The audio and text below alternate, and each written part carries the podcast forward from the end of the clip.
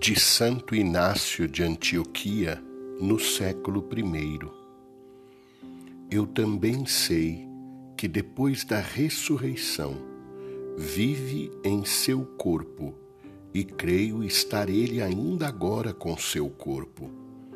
Ao se encontrar com Pedro e seus companheiros, disse-lhes: Pegai, apalpai-me e vede que não sou um espírito incorpóreo.